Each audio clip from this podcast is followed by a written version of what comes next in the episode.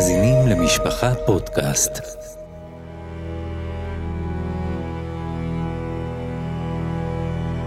לא תשכח. הרב ישראל גולדווסר מספר את סיפורה של שואת העם היהודי.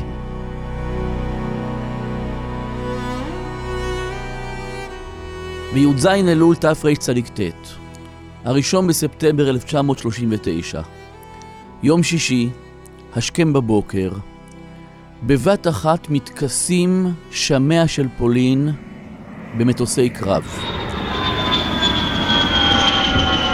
אלפי מפציצים בשמיים, עשרות אלפי, מאות אלפי חיילים פורצים את החזית, פורצים את קו הגבול, והגרמנים שועטים אל שכנתם פולין. העולם עומד לראות מלחמה שהוא לא ראה כמוה, בליצקריג, מלחמת בליץ. המטוסים בשמיים, השריון בארץ, ההיקפים האדירים של צבא שמסתער מכל הצדדים, כשמולו הפולנים שולחים למרבה הגיחוך חיל פרשים. העולם עוד לא לגמרי נחלץ מימי הביניים. אז מול טנק גרמני עומד פרש, מול מטוס עומד חייל עם רובה מיושן, וכמובן שגורלה של פולין נחרץ. מה קרה באותו בוקר? למה פרצה המלחמה עכשיו? הנאצים כבר פועלים תקופה ארוכה כדי להכין את הקרקע. הם מכינים את הצבא, אחרי שבהסכמי ורסאי, הסכמי השלום שאחרי מלחמת העולם הראשונה היה אסור להם להקים צבא, הם שמים פס והצבא הולך ומתפתח. הם מכינים את דעת הקהל תקופה ארוכה, ועל הדברים האלו דיברנו בשיעורים הקודמים. הם דאגו לעוד שתי הכנות לקראת המלחמה.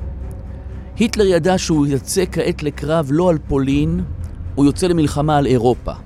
הוא צריך לוודא שאין כוחות חזקים מדי באירופה שיצאו מולו. גרמניה מדינה מרכזית. היא עומדת באמצע אירופה. משמאלה, מערבה, נמצאות בלגיה, הולנד, צרפת, לוקסמבורג, עוד כמה מדינות קטנות. עוד יותר מערבה, בריטניה, באי הבריטי. מימין, מזרחה, נמצאות פולין, ואחריה רוסיה הענקית. אם הוא יצטרך להילחם בשתי חזיתות בבת אחת, המצב בסימן שאלה. ההכנה הגדולה של היטלר למלחמת העולם השנייה זה לכרות ברית חדשאית עם הרוסים. זה היה כל כך לא יאומן, כי בכל הנאומים הקודמים שלו הוא מדבר בעת ובעונה אחת, באותה נשימה, נגד יהודים ונגד קומוניסטים. הוא גם קושר את זה יחד. היהודים שהקימו את הקומוניזם, הבולשביזם היהודי, הרבה מאוד בשיח שלו שומעים את השפה הזאת. אז הוא כל כך שונא אותם, הוא באידיאולוגיה נגדם, ובהמשך הוא גם יילחם איתם. אבל כעת, לצורך שעה, ראוי לכרות איתם ברית שביתת נשק. הסכם ריבנטרופ-מולוטוב. ריבנטרופ, שר החוץ הגרמני, מולוטוב, שר החוץ הרוסי. העולם לא האמין, וחלק מההסכם היה סודי, אבל כמה שבועות לפני המלחמה ההסכם הזה נחתם. הרוסים בולעים את הפיתיון, ובמשך שנתיים הם יהיו משתפי פעולה של הגרמנים. ברגע שהגרמנים כבר ירגישו שאין להם את הפחד משתי חזיתות, כשהם יכבשו את כל אירופה מערבה, בבת אחת הם יסתובבו ויתנפלו על רוסיה. בלי הכנה של רגע, בלי התראה של רגע. הדבר השני שהיטלר מכין זה למה הוא יוצא לקרב. את כל הכיבושים הקודמים שלו, הסכם מינכן להשתלטות לצ'כוסלובקיה, האנשלוס, הסיפוח של אוסטריה, את כל אלה הוא עשה בלי יריית כדור. כעת הוא כבר יוצא לקרב, כעת הוא יוצא למלחמה אמיתית, הוא כבר מחליט שהצבא מוכן והכלכלה מוכנה והעם איתו, אז אפשר לצאת למלחמה, אבל רק צריכים למצוא את הצידוק. אז חלק מגרמניה נמצא בעצם עם שטח פולין חוצץ. די קשה להסביר את זה בפודקאסט, אבל כשתפתחו מפה, מפה מאותה תקופה, אז אפשר לראות את גרמניה הגדולה, אפשר לראות את פולין מזרחה ממנה, ואז עוד חלק של גרמניה, האזור של פרוסיה המזרחית, האזור של דנציג, הוא שייך לגרמניה, אבל הוא מנותק ממנה. כחלק מהאינטרס להחליש את גרמניה, כחלק מההסכמים, מהלקחים של מלחמת העולם הראשונה, אז הקטינו את גרמניה, וגם את החלקים שמשאירים לה מחלקים אותה לשניים. ואז היטלר דורש מהפולנים שהוא רוצה לייצר מסדרון יבשתי, הוא רוצה כביש מהיר בתוך שטח פולין שיקשור בין שני החלקים של גרמניה. בעצם תוותרו לי על שטח. הפולנים מסרבים, והטונים עולים, וכולם מבינים לאיפה זה הולך. כולם יודעים שהיטלר הוא תאוותן שנותנים לו אצבע והוא רוצה את כל היד. ראו את זה כבר במקומות הקודמים, ראו את זה במדינות הקודמות שהוא השתלט עליהן, אבל פולין מנסה לסרב כי היא יודעת שאם היא תיתן אז מה יהיה ההמשך, אבל הוא לא מוותר. עוד תרגיל קטן שאולי אפילו לא שווה להציף אותו, אבל באותו בוקר אה, מדמים כביכול אה, הסתערות פולנית על מוצב גרמני. תרגיל הסחת דעת אה, מגוחך. אה, השקר הגדול ברור לכולם. לקחו קבוצה של אסירים גרמנים והלבישו אותם במדי צבא פולני והעמידו אותם כאילו להשתלט על איזה מוצב גרמני, והנה כעת כבר הכל מוכן. הפולנים גם מסרבים לדרישות, הם גם יוצאים בהתקפות, וגרמניה יוצאת במלחמת מגננה. נטה אוזן לשמוע את הדברים מכלי ראשון מפיו של ניצול השואה, הרב יצחק רוזמרין, שיחיה לאורך ימים טובים. ערב שבת הזאת, שפרצה מלחמה, אני זוכר, השולחנות היו עוד מוכנות, שולחנות יפות, גדולות, היה מוכן, מוכן לשבת, לאכילת שבת, היה הכל מוכן, פתאום חצי שעה, שעה לפני הדוקס ניילמוס, שמעו פצצה בעיר. פצצה, התחילה מלחמה. אנחנו היינו להיות קרובים לגבול. מאוד פחדו, ואנחנו היינו חמישה ילדים. החליטו שבבוקר, בשבת בבוקר, יוצאת אוטו לוורשה. חשבו שוורשה זה עיר, עיר גדולה שם, שם אפשר יהיה שלא יעשה שום דבר עד שהוא יכבוש את זה. הצלת נפשות. בבוקר בשעה חמש יוצא אוטובוס לוורשה. ורצו להעלות אותנו עם אמא שלי לאוטובוס לוורשה. אבל היו שם גויים, עמדו שם. הם לא רצו לתת ליהודים לעלות. אבל הוא הלך בסירוס נפש, קיבל מכות, והוא העלה אותנו, חמישה ילדים, עם אמא שלנו לוורשה. הגענו לוורשה, חשבנו שם הצלה, ברגע שהגענו לוורשה, נפל פצצה אה, תחנת אוטובוסים. שמעתי מניצול שואה אפרים גרימלד, זיכרונו לברכה. פגשתי אותו ערב אחד כשהוא כולו נרגש, ואני שואל אותו, אפרים, מה קרה? אז הוא אומר לי, אין לי צורה להסביר לך. אני עוד זוכר את אותו יום שישי בלודג'. אני זוכר את הרחובות שחורים מהדם וכולם רצים ברחובות, אף אחד לא יודע לאיפה, אבל מנסים להימלט מאימת הגרמנים שמתקרבים. פרצה מלחמה. אנשים רצים ברחובות עם סלים, עם תיקים, עם ילדים. לא יוצאת לי מהראש דמות של אחד מרבני העיר, שרץ ברחוב כשהוא מחזיק בידו תינוק קטן, ומאחוריו נגררת ילדה בת שלוש אוחזת אותו בקצה החליפה. ואתה יודע מה קרה היום? פגשתי את התינוק הקטן הזה, עומד על רגליו, הוא היום אדם מבוגר, וסביבו רבים רבים מתלמידיו. אותו תינוק גדל לאחד מגדולי ישראל שבימינו, ורבים מתלמידיו עומדים סביבו, רוצים לקנות ממנו עצה, תורה ותבונה, והוא אומר לי, מי היה מאמין? מי היה מאמין? יש עוד יהודים שעוד עם הפוסט-טראומה הזאת של יום פרוץ המלחמה, הם גם יודעים להודות על היש הגדול שקם אחריה. העולם לא מכיר קרבות בעוצמה כזאת. ואנחנו לא נדבר בפודקאסט הנוכחי על קרבות. על המלחמה, על מלחמת העולם השנייה והשואה, יש ארבעה סוגי ספרים. יש סוג אחד של תיאור החזיתות, הקרבות, הצבאות. יש ספרים על הפוליטיקה, על המדינאים, על ההתגוששות, הרי יש כאן בעצם שתי עולמות שנפגשים, ואחרי המלחמה, כל השטח שנכבש על ידי הרוסים הופך להיות קומוניסטי. כל השטח האחר הוא העולם הקפיטליסטי, העולם המערבי. מתחילה המלחמה הקרה ביום סיום מלחמת העולם השנייה. גם הנושא הזה מדובר בהרבה ספרים, ואנחנו גם בו לא נעסוק. אנחנו נעסוק בשני הנושאים הבאים. יש את הספרים שמספרים על השואה היהודית, כשבעצם הנושאים הקודמים הם רק הרקע שלה. גם אנחנו מתייחסים כאן לשואה היהודית, ולכן הקרבות והמדיניות הם רק מין מצע. הם הפלטפורמה, הם הרקע מסביב סביב. החלק הרביעי זה עשרות אלפי ספרי האוטוביוגרפיה. תיאורי הניצולים שמספרים בדמעות על החוויות שהם חוו. נשמע למשל את העדות המרגשת של הרב בודנר מצ'כוסלובקיה. כשבלילה עזבנו את המקום של הגוי שם, היינו להרים, אז היינו ביחד עם הבונקר קטנצ'יק, והוא בא כל פעם בשבוע, הוא בא, הבאנו אוכל. אז אני זוכר, זה לפני פסח האחרון, הוא הביא, בפסח הגיע, אבא לא רוצה להגיד לו שום דבר, פסח, אנחנו לזה פסח, ביקש ממנו לשיר פה על העט שם. הסכם, תשאיר את זה. ממש. אח זכרון לברכה. לפני פסח ירד עם הבן אחד משפחת אלפנט. להביא קמח, נו, מצס. אז לקחו, נסעו למטה ליער, הביאו קמח מלמטה, קמח. עשינו מצה במערה. אמת, אכלנו קצת אורז, שהיה ממש חומץ גומר, לא, לא נגענו. אז על הקרבות לא נרחיב.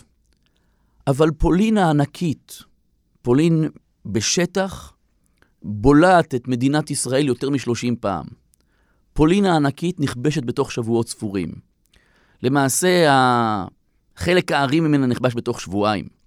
ורשה הבירה עומדת עיקשת ונלחמת על חייה, ומופצצת מהאוויר במשך שלושה שבועות, עוד לפני שפלשו הנאצים קרקעית לוורשה, כבר נהרגו בה יותר מ-80 אלף תושבים מהפצצות מהאוויר, מתוכם למעלה מ-20 אלף יהודים. זיכרונם לברכה, השם ייקום דמם. הגרמנים נכנסים לפולין מצד אחד, והרוסים, וזו הייתה הפתעה לכל העולם, פולשים אליה מהצד השני. ההסכם הסודי, הסכם ריבנטרופ-מולוטוב, אמר שיהיו שטחים שנחלק את האינטרסים בין גרמניה לרוסיה. הגרמנים משתלטים על חלק מפולין, רוסים על החלק האחר. הרוסים ייכנסו לליטא, לטביה ואסטוניה, והגרמנים אחרי תקופה קצרה ממשיכים צפונה לכיוון דנמרק, נורבגיה הענקית. שתי המדינות האלה נופלות בידיהם כפרי בשל בתוך ימים בודדים. הבריטים מנסים להגן על נורבגיה, מצניחים כוחות בצפון המדינה, אבל הניסוי כשל. הם יצאו משם מוכים שוק על ירך. בריטניה וצרפת מכריזים מלחמה על גרמניה, אבל אין לזה כמעט שום משמעות. הצבא הצרפתי נעמד על הגבול, היה שם קו ביצורים, קו מז'ינו, נקרא על שם הגנרל שיזם אותו. הגרמנים, ביום שהם מחליטים לפרוץ את צרפת, הם פשוט עושים מהם צחוק. הם נכנסים אל בלגיה והולנד, הצפוניות יותר והחלשות יותר, כובשים אותם על נקלה, ואז יורדים אל צרפת הענקית עם צבאה המהולל וכובשים את כולה בשישה שבועות. 60% משטחה הופכים להיות ממש שטח גרמני כבוש, החלק האחר נשארת מדינת צרפת ושולט שם משטר בובות שנמשכים בחוטים, תלויים מריונטות במשטר, המשטר הגרמני בברלין, בהמשך, בתוך תקופה קצרה, הנאצים ובעלי בריתם, האיטלקים וההונגרים, בולגריה, הם מצליחים להשתלט על יוגוסלביה, על יוון, המדינות הבלטיות. יותר מ-200 מיליון אזרחים נכבשו כעת על ידי מדינות הציר, גרמניה ובעלות בריתה. בין מאות המיליונים האלה נמצאים יותר משישה מיליון יהודים. ומבחינת היטלר, יהיו שיאמרו אחת המטרות, אני נוטה לומר המטרה העיקרית של כל הכיבושים זה כדי להגיע אל היהודים במקומות שבהם הם נמצאים, לאסוף אותם, לכלוא אותם ולהוביל אותם בסופו של דבר אל מותם. זמן קצר מאוד אחרי פרוץ המלחמה מתפרסמת פקודת הבזק, של ריינרד היידריך, מי שהיה נקרא בהמשך התליין של אירופה, ראש האס-אס. מתפרסמת פקודה סודית אל כל הצבאות הכובשים בכל מקום שהם. איפה שאתם מגיעים, צריכים לדאוג לאסוף את היהודים מהיישובים הקטנים לערים מרכזיות. לאסוף אותם, לסגור אותם בשכונות מבודדות, לדאוג שהשכונות האלה יהיו ליד צומת רכבות, כדי שאפשר יהיה לעבור מכאן אל השלב השני.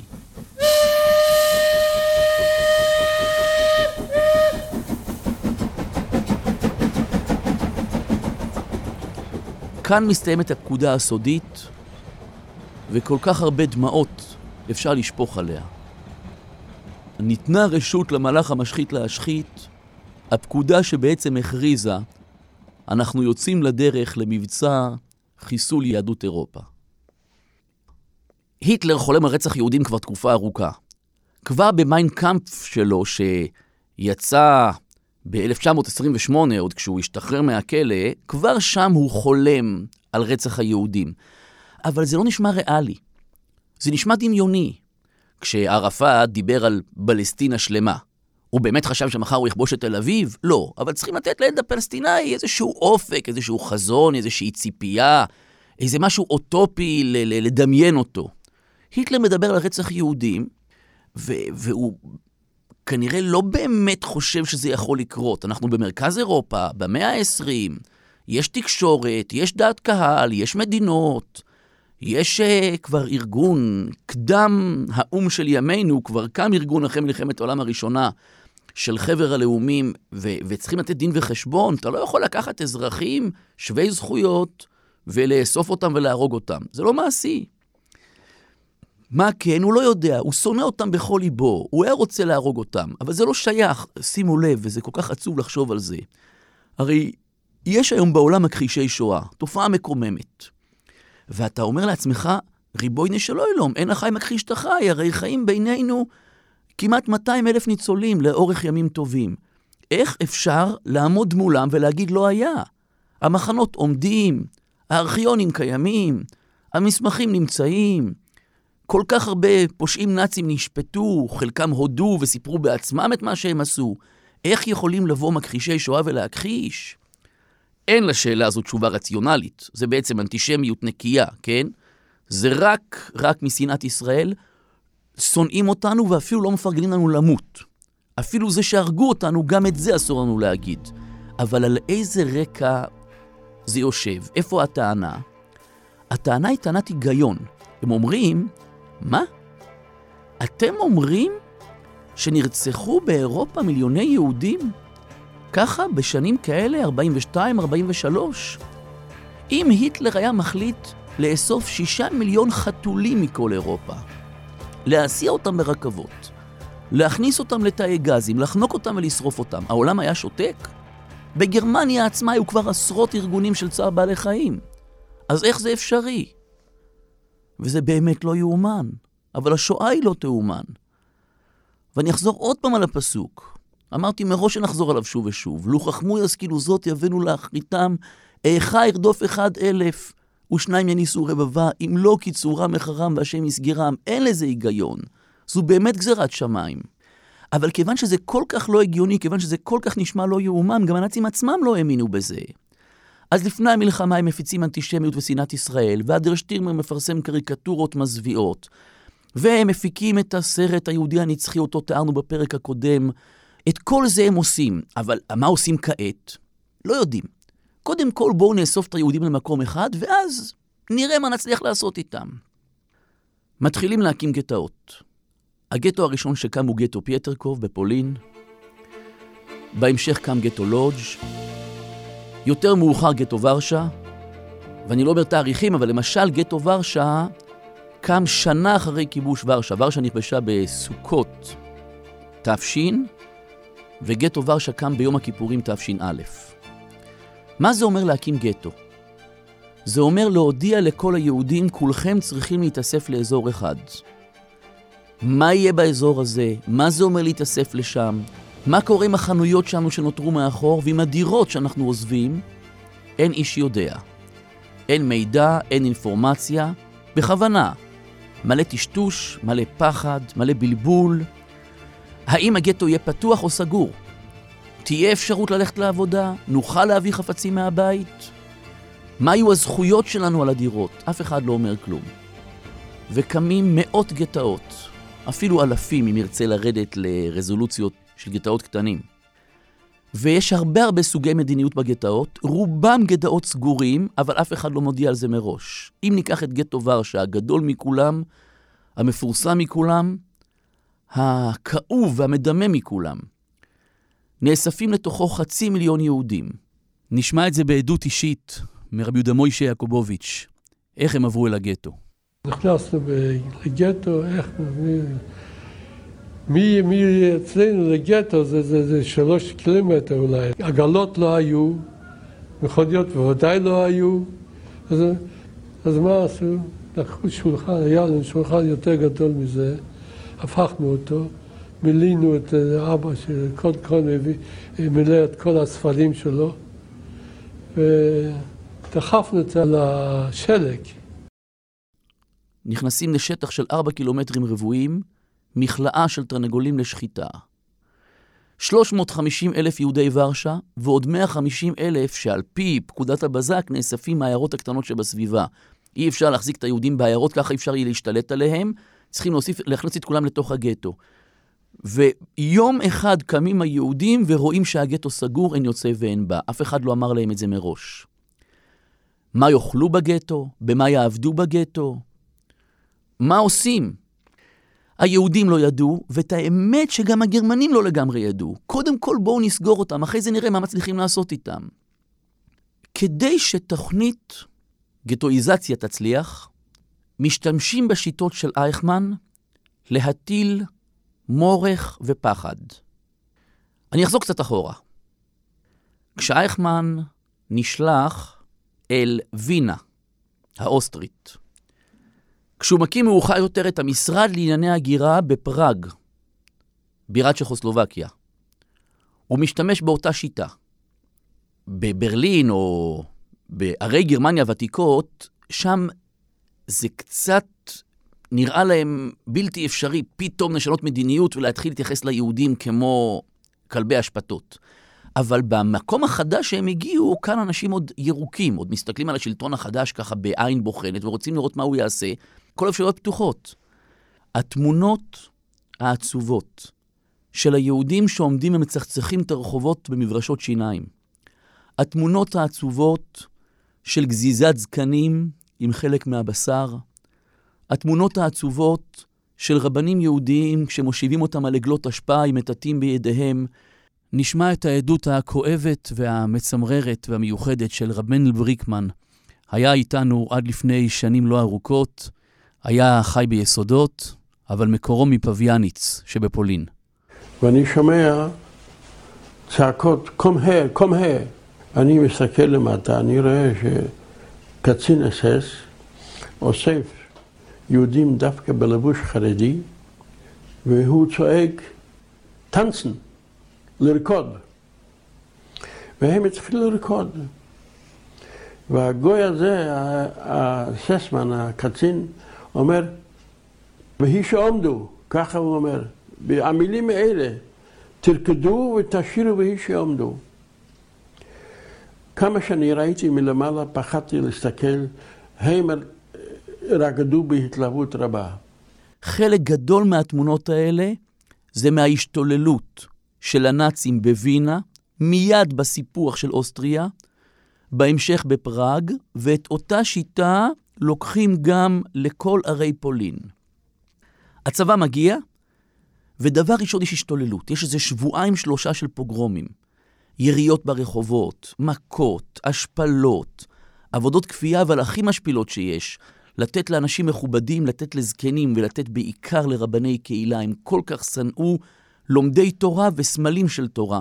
לקחת את רב הקהילה, לתת לו דלי ספונג'ה, ובתוכו יש בדרך כלל מים עם חומרי ניקוי חריפים, ואז לדרוש ממנו עם זה לנקות מדרכות, לנקות חדרי שירותים. אז מעבר להשפלה והלכלוך, הוא גם יחזור הביתה, והפצעים, וה, הקילופים, וזה לא הסיפור של אותו יהודי ספציפי, הסיפור הוא ההפחדה. פתאום כל היהודים מבינים שזכויותינו אינם. הופקרנו, נחשבנו כצאן לטבח יובל. ואז, כשאייכמן מקים משרד לענייני הגירה, יהודי אוסטריה רצים לעזוב, יהודי צ'כוסלובקיה מתחננים לקבל אישור יציאה מהמדינה. נכנסים למשרד ועוברים שרשרת פקידים. חותמים על ויתור על חשבון הבנק, ויתור על הפנסיה, ויתור על הדירה, ויתור על הנכסים. אדם נכנס מצד אחד, יוצא מצד שני, נקי מנכסיו, רק בגדיו לאורו, עם פספורט לצאת את השטח בתוך 24 שעות. יהודים רבים מאוד מצליחים להימלט מאוסטריה, בסופו של דבר, הם אלה הניצולים. אלה שבאמת יצאו והצליחו להגיע באור שיניהם למדינות חופשיות, הצליחו להגיע לארצות הברית, אלה שהצליחו להשתחל לארץ ישראל בתקופת הספר הלבן הבריטי. אז כמה שבשעת מעשה זה היה עצוב ומפחיד, אבל חייהם היו להם לשלל. השיטות האלה עבדו טוב לפני המלחמה, אותן שיטות יעבדו בהקמת הגטאות. למה שיסכימו מרצונם? למה שמיליונים יסכימו לעזוב בית ודירה וללכת לאזור העוני, לגור כמה משפחות בתוך דירה אחת? ואם תאמרו, אם הם לא יסכימו, יובילו אותם עם רובים, אבל זה מאוד קשה. כשהם כבר סגורים בתוך גטו, אז, אז אפשר משם להוביל אותם לרכבות. גם זה היה, היה מבצע מורכב מבחינת הנאצים, נדבר עליו. אבל לקחת אנשים חופשיים, שגרים בכל רחבי המדינה, ולכלוא אותם בתוך מכלאה, איך עושים את זה? אז היו שתי שיטות. הפחדה ופיתוי, הפוגרומים, ההשתוללויות, שריפה של בתי כנסת, חילול ספרי תורה, וכל ההשפלות אותם תיארנו, גורמים ליהודים להרגיש שהקרקע רועדת מתחת רגליהם. ואז הנאצים מבשרים בשורה. אנחנו מקימים אזור יהודי.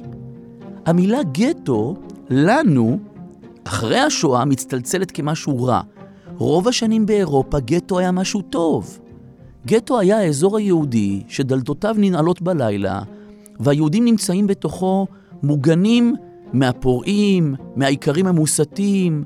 הגטו הוא חממה של דת, הגטו הוא שמירה רוחנית, הגטו הוא מקום של עזרה הדדית. הגטו היהודי, מאז שהוקם באיטליה, ואחרי זה בכל רחבי אירופה, זה היה כזה מין בית, ארץ ישראל קטנה.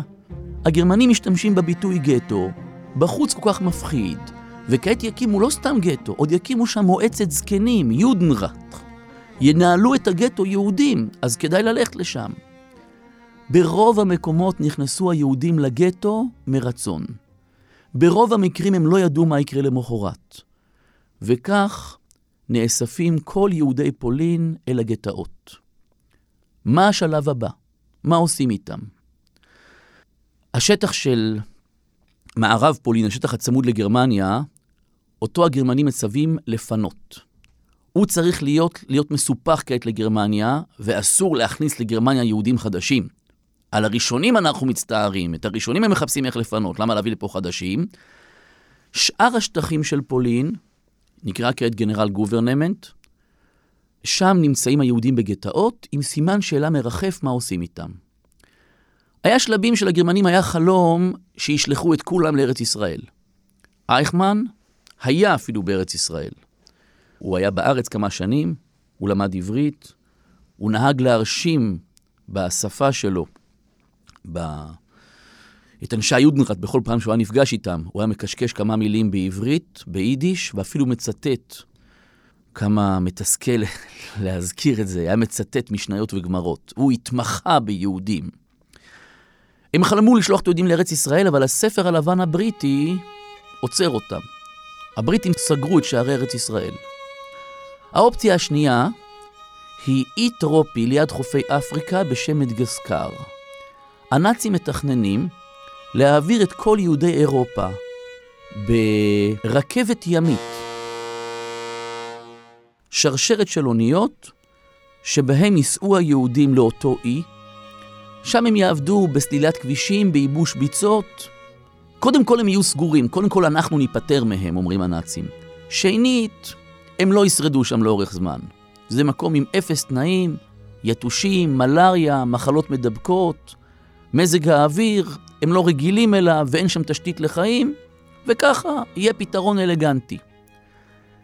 לצורך כך צריכים ליצור רכבת ימית, וזה בתנאי שהים יהיה נחלה פרטית של הנאצים. אבל כל זמן שלא הצליחו לנצח את בריטניה הגדולה, וכל זמן שהצי הבריטי חזק מהצי הגרמני, הם מבינים שזה גם כן לא יעבוד. עוברים עוד רעיונות. היה רעיון לזרוק את כל היהודים לשטח ניסקו. זה אזור בפולין, בין לובלין לרדו. יאספו את כל היהודים לשם, שם הם יהיו כלואים, זה יהיה פח האשפה של אירופה, הם קראו לזה. המושל המקומי, האנס פרנק, הוא היה האחראי מטעם הנאצים. כל מדינה שהגרמנים כבשו, הם מינו את אחד מאנשי המפלגה לאחראי על המדינה. האנס פרנק, יימח שמו, הוא היה המושל של שטח גנרל גוברנמנט, והוא התקומם. למה אני צריך לקבל את ההשפעה של כולם? למה כל החברים שלי ישלחו את כל היהודים אליי? וכך היהודים סגורים בגטאות, מאות אלפים, מיליונים, עוד ועוד יהודים עומדים להילכד בכף בהמשך הקרבות, בהמשך הכיבושים, וסימן שאלה גדול מרחף באוויר, מה יהיה סופם?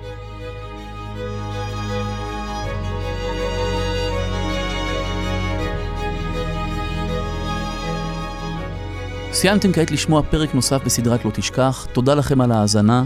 תוכלו לשמוע אותנו באתר משפחה, באפליקציות הפודקאסטים, או במספר טלפון 02-652-3820. להשתמע בפרקים הבאים.